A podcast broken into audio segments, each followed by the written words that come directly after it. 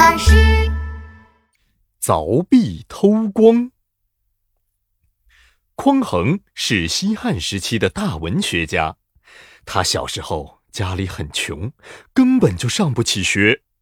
他的邻居文不识是当时的大户人家，家里特别有钱。匡衡每天都要去帮他放牛。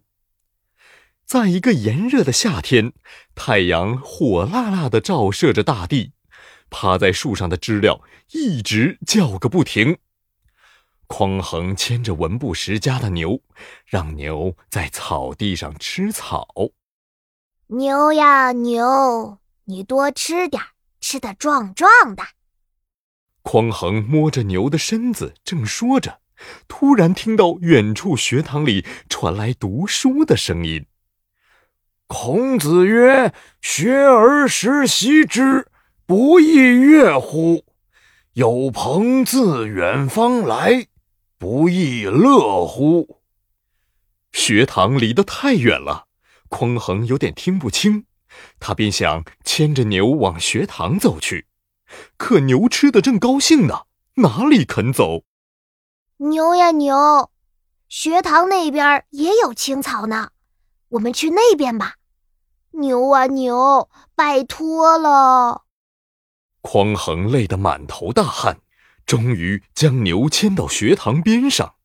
他津津有味地听着学堂里的先生讲着《论语》，不知不觉就到了还牛的时候了，这才匆匆忙忙地牵着牛往回走。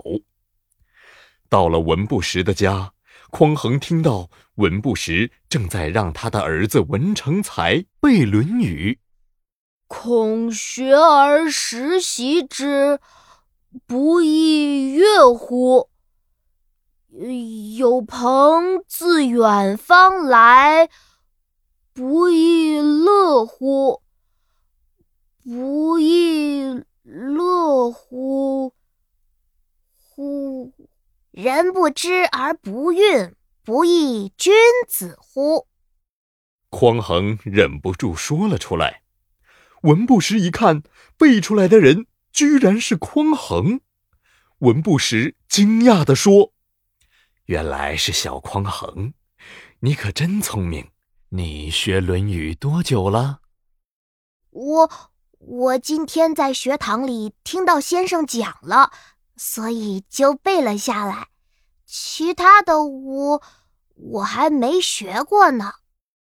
文不识觉得匡衡很聪明，拿着手中的《论语》对匡衡说：“匡衡，这本《论语》就送给你了。”匡衡吃惊地说：“真的吗？”文不识点点头。匡衡接过书，摸了又摸，然后小心地放在了怀中。匡衡还了牛之后，快步跑回自己的家，一进屋给母亲打了个招呼，就走到窗前拿出《论语》来读。太阳渐渐下山了，屋里变得越来越黑，匡衡的父母很早就睡觉了。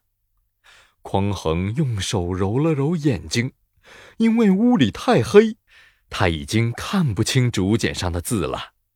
匡衡自言自语地说：“要是家里有蜡烛就好了，可是家里太穷了，买不起蜡烛。”说完，匡衡就难过起来。正当他准备去睡觉的时候，突然发现右边的墙上有一点亮光。匡衡走过去看了看，原来是墙壁上破了一个拇指大小的洞。匡衡很高兴，连忙拿着竹简走到墙边，借着小洞传来的光，正好可以看清一点字。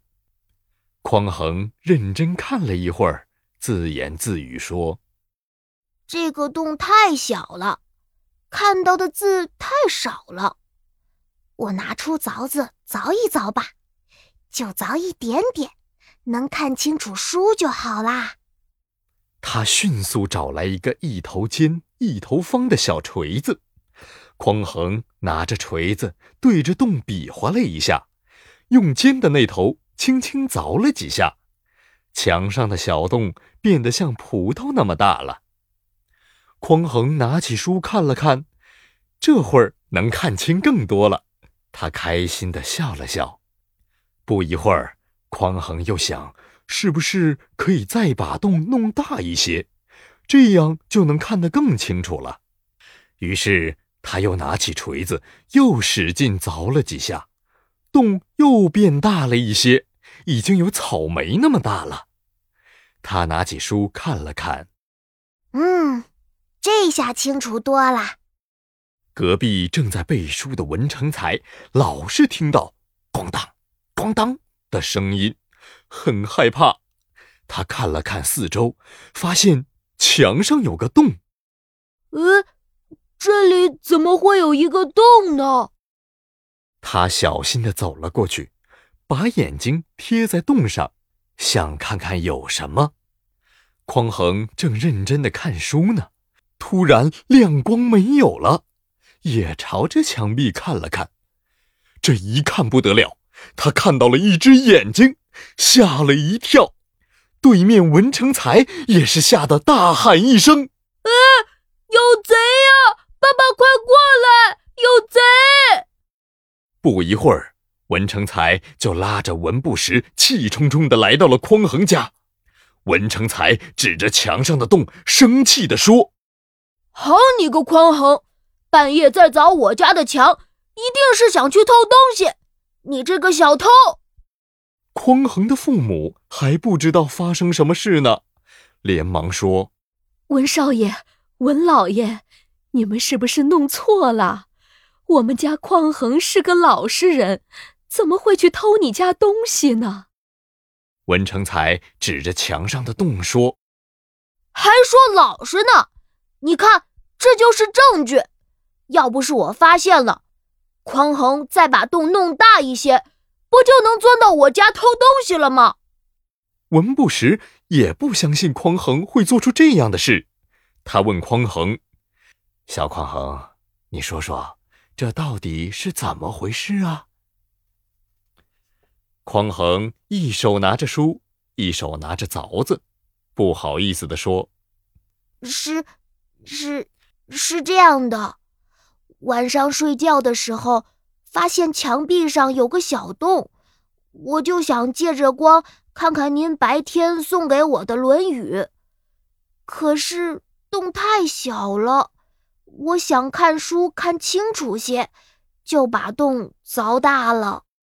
文不识惊讶地看着眼前的孩子，没想到你这么勤奋好学，凿壁偷光只是为了看书，你以后直接在我家看书吧，也给我的孩子做个伴。